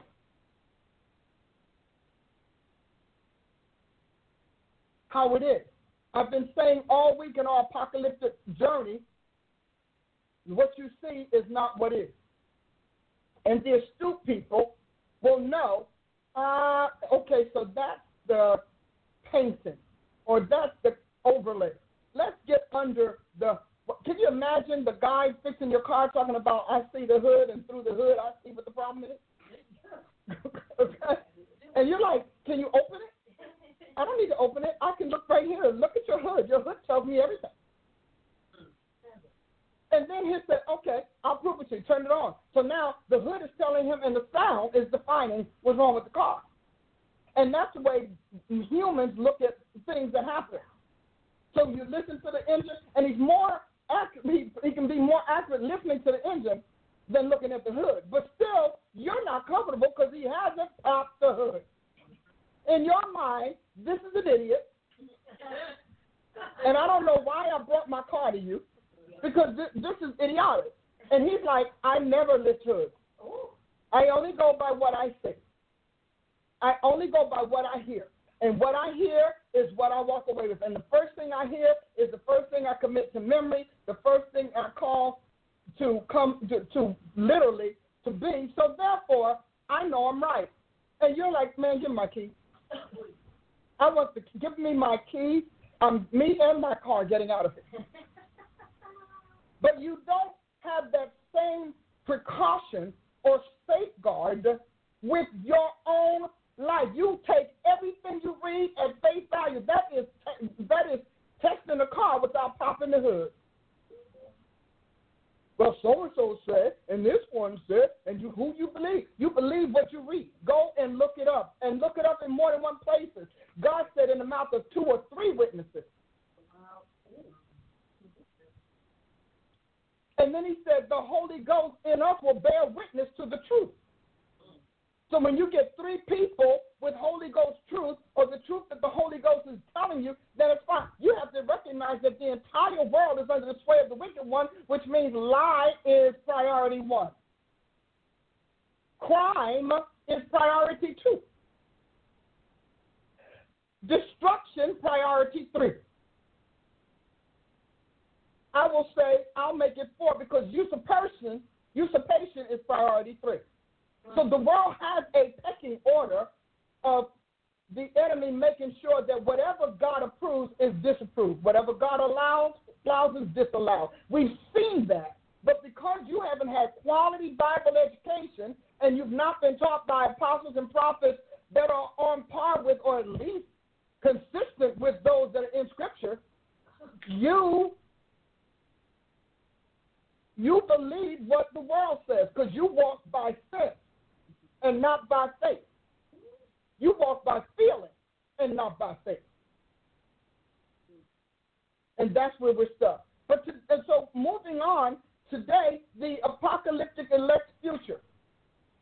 We only have a little bit of time, but I want to get this out there. God's apocalyptic vision for his and our future in this world. The first thing you're going to have to do is the elect, and the true elect is very inclined to do, and that is, besides put God first, understand that God has vision and that you are his vision. You and me are God's vision. Isn't that powerful? God envisioned offspring like himself.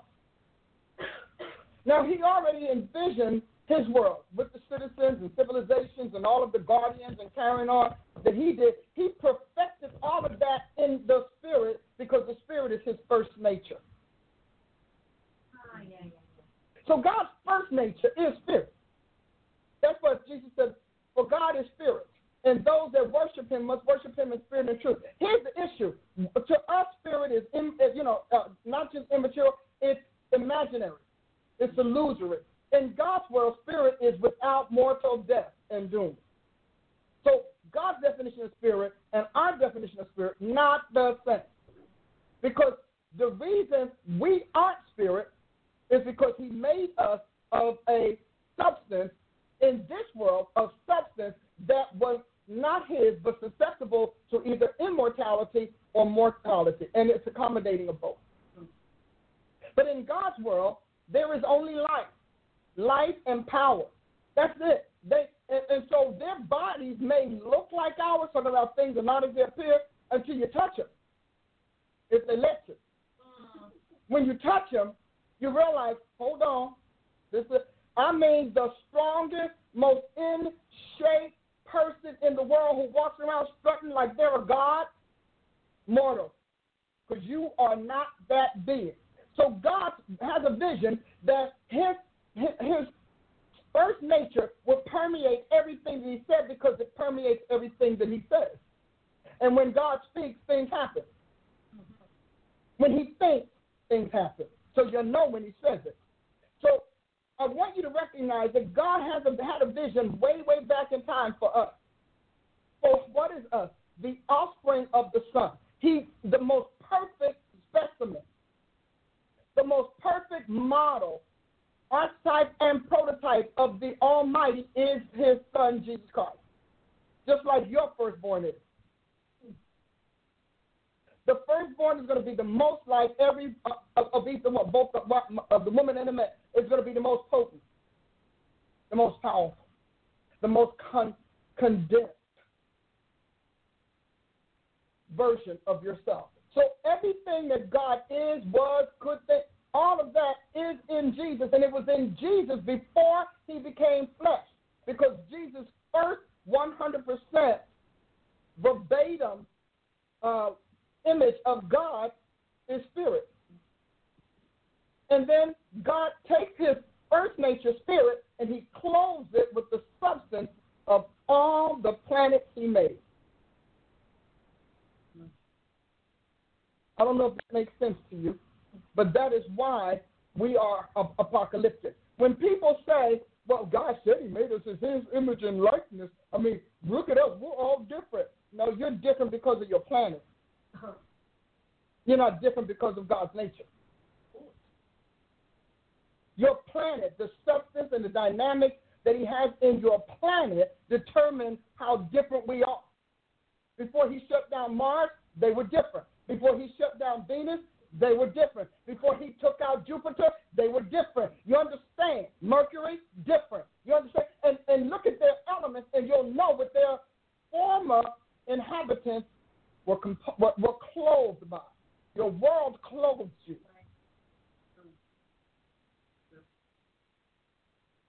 That is why when we tell people, when Jesus says that this is Satan's kid and these are you are of your father the devil, he's not talking about what we look like on the outside. Some of them people are real cute, fine, attractive, whatever. He's saying, but when I look inside, I don't see my father's nature. God's first nature is spirit. What I see is a dead, dark version of that which my father rejected for himself. Sin is sin because God rejected it for himself. Not just the beings today. Sin is a spirit, it's an essence, and it is that because God rejected it for himself. I don't want that. He said, ooh, that's killing me. Ooh, that's shrinking me. Ooh, that's wounding me. Ooh, that's contaminating me. Ooh, ooh, ooh. No, I don't want that. So every time he did, he threw it in another place, in another vault, and locked it up. And he said, this will kill my civilization. This will kill, now this is the eternal world. This will kill our people because he watched it. He watched the deterioration. That's why he knew where Adam had fallen, because he'd already watched it, logged it, classified it, and locked it up. So what did the cherub find? What was locked. Because he wanted to know, why can't we have this? So I want to give you quickly just a statement of the elements of God's apocalyptic hard reset, okay? And so here we go. Philippians, I love this. Elements and evidence of apocalyptic hard reset as a new creature in Christ Jesus. We are the new creature. That means creature means kind, species, genus, race. That's why Christians have no business in race issues. Wow. Because we are not of this race. But see, that's why God said if you're operating on your flesh in the world. You're operating on what your planet clothed you with, not what your God made of you. I don't know about you, but this is good stuff. So Philippians 3:20 gives us a little bit of a clue. It says, 3:20 and 21, for our citizenship is in heaven, from where we also look for the Savior, the Lord Jesus Christ, who shall change our vile body, that it may be fashioned like unto his glorious body, according to the working by which he is able even to subdue all things to himself. So God cannot change a body that has not been changed in spirit. So we have been. We have the divine nature. We know that. I've been telling you that. We were born again with all the fullness of the Godhead in us, by the Godhead who caused us to die as mortals and to come alive as immortal beings. And immortal beings that are not just showpieces, but who are able to partner and interact with God in every way. So, and to serve God on the same way the citizens of his world do. I just thought that had it. That was this. So if we are born again, we have, listen to this, we have dual realm, dual planet citizenship. See, because you say world and people say, yeah, well, like, I'm a citizen of France and the United States. No. We're a citizen of God's realm. And our bodies are citizens of this world. Our beings are citizens of God's world. where he can do whatever he wants, upgrade us, change us, bring us back. I mean, God doesn't even have to come off the throne to say, come back to life. Us, we got to roll in, but, you know, cold, clear,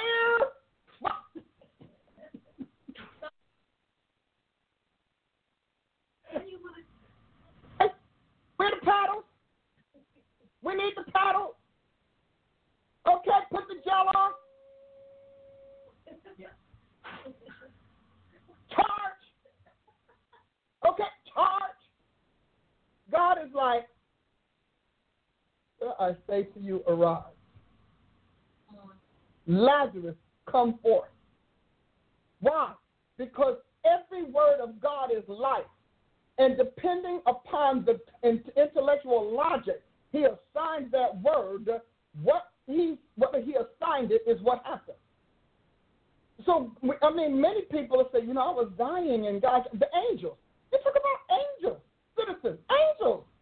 God sent an angel. Angel said, get up. I'm like, so an angel is saying get up. And people have it. And so, and you know, Satan, I mean, that's bad press for him, so he's going to tell you it's not true. Mm-hmm. You know? I mean, come on, that's bad press. How are you going to talk about somebody that's way in another planet talking about you are alive? Tell death to leave your body and bring you back. So we are going to learn, and we have to learn, that our not just that our citizenship is in heaven, but our heavenly citizenship preempts all of the physiological hindrances and damages that this world puts on. Well, I don't know, Dr. Price. I mean, because my mama prayed and she died. First of all, I have to assume your mother was an elect. And let's get on record, the apostles prayed too, and they died. And they died hardly. But while they were on the planet, they were a problem. And they are not as intense as we are. Now, why am I saying that? Because the Holy Ghost took all this time to upgrade the ecology of this world for humanity to live longer. But in order for them to live longer, they have to have stronger spirits, fallen or not, more life. So here we are, citizens of heaven, and we have to be changed. God says he is changing the new creation of the elect and the very elect. He's upgrading it. Now, he said, I don't know, Dr. Price, I mean, where is that in Scripture? Can we talk about, first of all, let's start with Samson, the superhero. Yeah. Out the womb, he's bam, bam, bam, bam, bam, bam, bam, as a type. Let's talk about Elijah, who can appear and disappear, because we don't teach you all that. Right. Elijah, who can appear and disappear at will. The king, you know, the guy said, yeah, but you know what? I'm going to get him, king. But every time we go, he says he's coming and he's someplace else. And then we find out he's over there and someplace else. And he's bypassed us and we don't know how he got there. Right. Let's talk about Elisha's bones. Years after he died, the bones are bringing people back to life. And these are people without the new creation that God upgraded for his purposes. See, because we don't expect it, we don't get it. That's my way of saying you have not because you ask not. And you ask not because you don't expect it. And you don't think God is doing that any longer. But he may not have been, but he hard reset. You know, God's going to war. And this time we are not passive observers of the angels slinging it out with devils. We're not going to be passive observers because he's already elevated us above every devil. See, remember, we are above every devil. I know you have time with that, and some of y'all done signed on with Satan and signed your soul over to him and carrying on. You bought his propaganda and his lie, but I ask you, why was he in the swamp when God said, let there be? Because he was a swamp thing. So if he was above Jesus Christ, if he was above God, why are we here? I don't know. Why is it that his people got to lick dirt, eat dirt, and suck blood that may be contaminated with everything to get a piece of miracle off the ground? And all we have to say is, let there be. You shall decree a thing, and it will be established. Yeah. But see, you don't accept it. The difference between you and me is that I accept it. And God told me recently, and you still don't believe it enough. How is it that God translates Philip to all of his missionary journeys? It just shows up here and there. You don't get it because you don't expect it. And we're going to start expecting, because the earnest of creation expects us to expect it. They need us to expect it. That's what apocalyptic means. How about Moses parting the Red Sea? How about Elijah and Elisha laying on a kid to come back to life? How about Deborah talking about we fought with the angels in their courses? I know you all don't even hear that because God don't use women like that. I don't know. Deborah was throwing down. Girl was a warrior, par excellence, so much so the head of the army said, you go. Okay? Because, see, we read it so that the male looks good. No, the head of the army said, you go. And then Deborah had a girlfriend, her buddy, her girl, J.L. But when you read Deborah's song, she says that the angels fought with her because half the men wouldn't. That's in her song, Judges 5. So because all we think Deborah did was prophesy. God called her a prophet, so we don't recognize that she was presidential. She was the president of the land. She was the sovereign of the land, which is consistent with God. There was no church. There was a nation. Oh, there's a future for us in this sense. And they did all of that without the new birth, without the Holy Ghost. You ready to come back and let us kind of chat it through? She's grabbing her equipment. So God told me, I am upgrading, and he said, I'm upgrading and exhibiting the new creation in the 21st century. Because he says, I'm about to rescue this planet, and I need my children to keep what I rescue. I'm prophesying what the Holy Ghost did. So I'm not prophesying your wonderful house and your car and your this and that. Because, because if we lose this thing, they go with it. But we won't lose it because God says, I am upgrading my seed. See, Satan has been training up his seed, but God is upgrading his. Oh, I gotta hit a bell. Gotta hit a bell.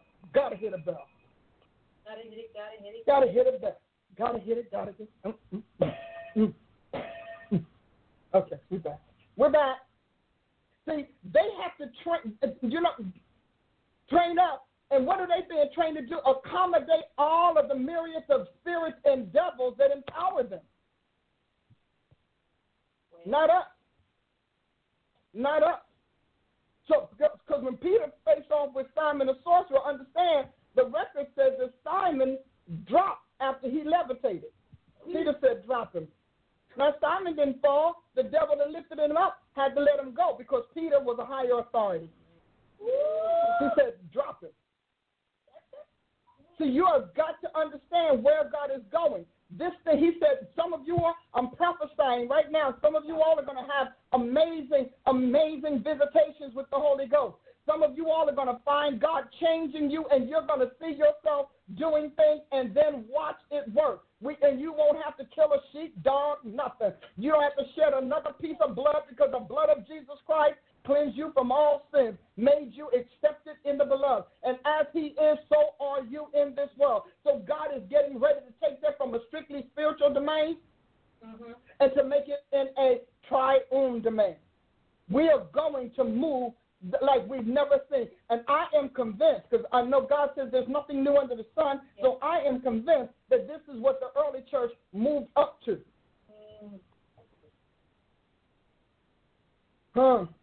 But it wasn't enough of them on the planet. And because there wasn't enough of them on the planet, a lot of that had to get died down. And then when we did come under the medieval church, we came under the pagan system and not the Jesus system. But now God is saying to us, because the church is people, So you keep the steeple, and I'll work the people. Because that's what we are. We were the early church was a being. It was not a structure. There were no edifices. They all belonged to the pagans. They all belonged to the other gods. There were no edifices. But I want to tell you, because some of you all are afraid, and I really want to get this word across to the millennials, because you are the ones that are going to have to keep this thing. And I'm telling you that the gospel that Jesus brought to the planet is scary. Abraham taking out what? How many kings? All right? All of those armies, he got 300 people. Okay? And what was that? Melchizedek and his priesthood was on the ground fighting, because priests fight priests. Remember, this is a God contest. Gods and nations. We've been told that it's congregations. It's not. It's gods and nations. So God said to me, I am upgrading my sons and my daughters. He said, and I'm breaking every law, every scientific law, every physics law, every biological law, every neurological chemical. He said, I'm breaching it, and I'm breaking you out the box if you are mine. If not, you will be one of those that gets observed and maybe benefit from. How many? The only thing I know is that he said millions. Well, since there are billions on the planet, there still could be a relatively small number. But it will be enough to see to it that during this particular era, darkness does not terrorize and brutalize humanity for a season. Notice I said for a season. But see, sometimes you all give these words, and some of you all, this is happening. It's already happening. Some of you all are wondering, and you need somebody like me to say, hey, this is what God is doing. He said, I've given my angels charge over you to keep you in all your ways. Jesus, Jacob's ladder was a ladder. In John, Jesus is the Jacob and the ladder. And the angels are ascending and descending on the Son of Man, not the Son of God, the Son of Man. And you need to look at how many times and the things he did as the Son of Man, so that you can decide, you can really see what God is given unto us as his offspring. And we're Son of God and Son of Man like him. There is a brilliance, there's an intelligence, there is a potency, there are providences, and there is proprieties that are coming out of us. They're there. They're dormant. And God said, okay now, and even before we got to this, now I want to say maybe last summer, he said, okay now, I'm going to flip the switch. See, it was wonderful that we thought we were nobody. That was their preservation. Because when God wakes up this identity, that's why he's had me teach this apocalyptic elect, because this people is not the same as the Christians that we've dealt with. We are literally not only offspring of the Godhead, we are literally appendages of the Godhead. So we're not just worshipers. Oh, no, we're way past that. We're not even just warriors, if you will.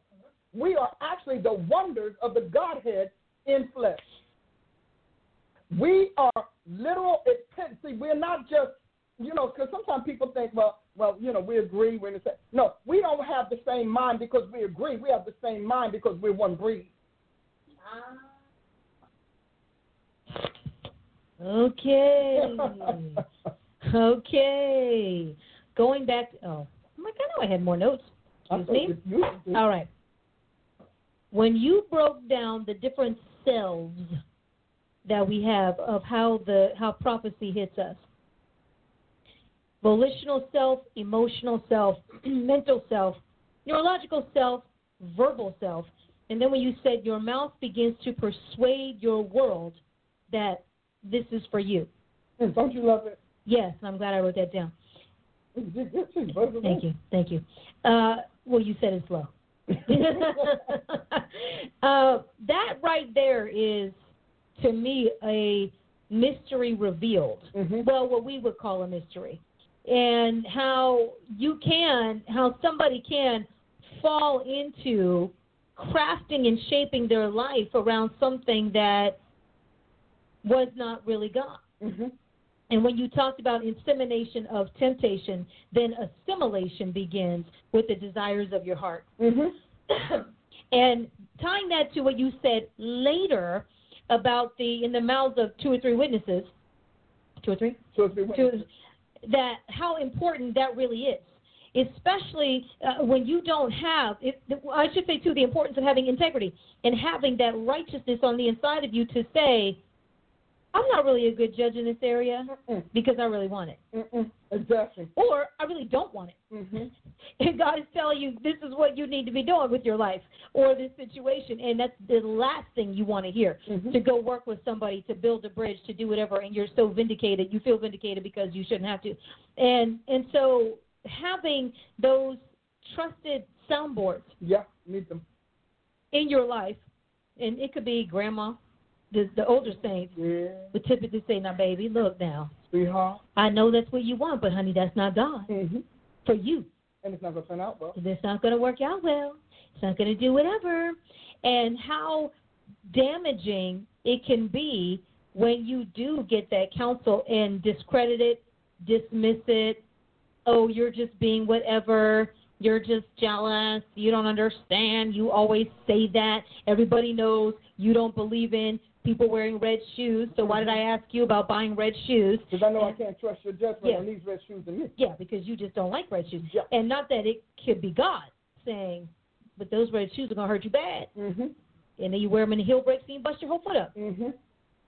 As an example. Amen. What else would you like to share? Because let me just say this. I would like you to allow me to speak on this point, and that is, because we only have a little bit, and I want you to get one more thing in. But one of the things that you have to accept is that when Jesus said, be it unto you according to your will, that is not God's ideal. Your will is not God's ideal. Write that down, because some of you all need to write that down. Your will is not God's ideal, and your will is generally based on the unreal.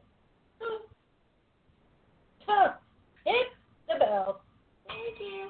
I got to give you something over here. I'm not going to give you that one because you go crazy. There you go. I know you have too much fun. So you have to recognize that. We are all comfortable because you've been taught over the decades that God's permissive will is okay. It's not. Permissive will means open to correction and chastening, because God is not a mediocre God. Now, he'll let you have, you want 30-fold, that's fine, but you're going to suffer the loss of the 70 that you threw away. 60-fold, same thing. So you have got to recognize that God's will is the ideal, and it's the ideal because it's already etched with assigned forces and angels and beings to see to it that it happens in this world, in his world, and in this one. Okay, we'll get the last one in. Now, last statement is, do you walk by senses and feelings or faith? Isn't that something? No. Do you really? Because you have got to understand that you're serving by faith. So do you want to close out? Offering time! This is worthy of money.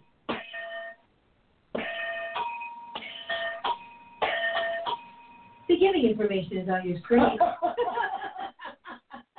So we're playing around. No. Seriously, this is definitely worthy of sowing into this ground. Good ground. We are live every Sunday at the Congregation of the Mighty. We've been back, okay? We've been back since May 1st, live in the house. God is moving powerfully. Last Sunday, Dr. Paula Price is on both. Yeah. Wow. I was one of them. Okay? And you can join us online right on Dr. Price's Facebook, Apostle Call of Price. We go live around 10:45-ish. When we get to the point of the prophetic word, we go live now on Facebook and on YouTube. And we are live in the congregation, 8 a.m. Sunday school, 10 a.m. service, main service. Absolutely. In Big Hill, Oklahoma. Big Hill, Oklahoma. Show up there and let us meet you, because God is standing in the congregation of the mighty. And we do let him in. We let him out the car. We let him through the parking lot. And we let him stand in front of the church. See you on Sunday. I love you so much. God bless you.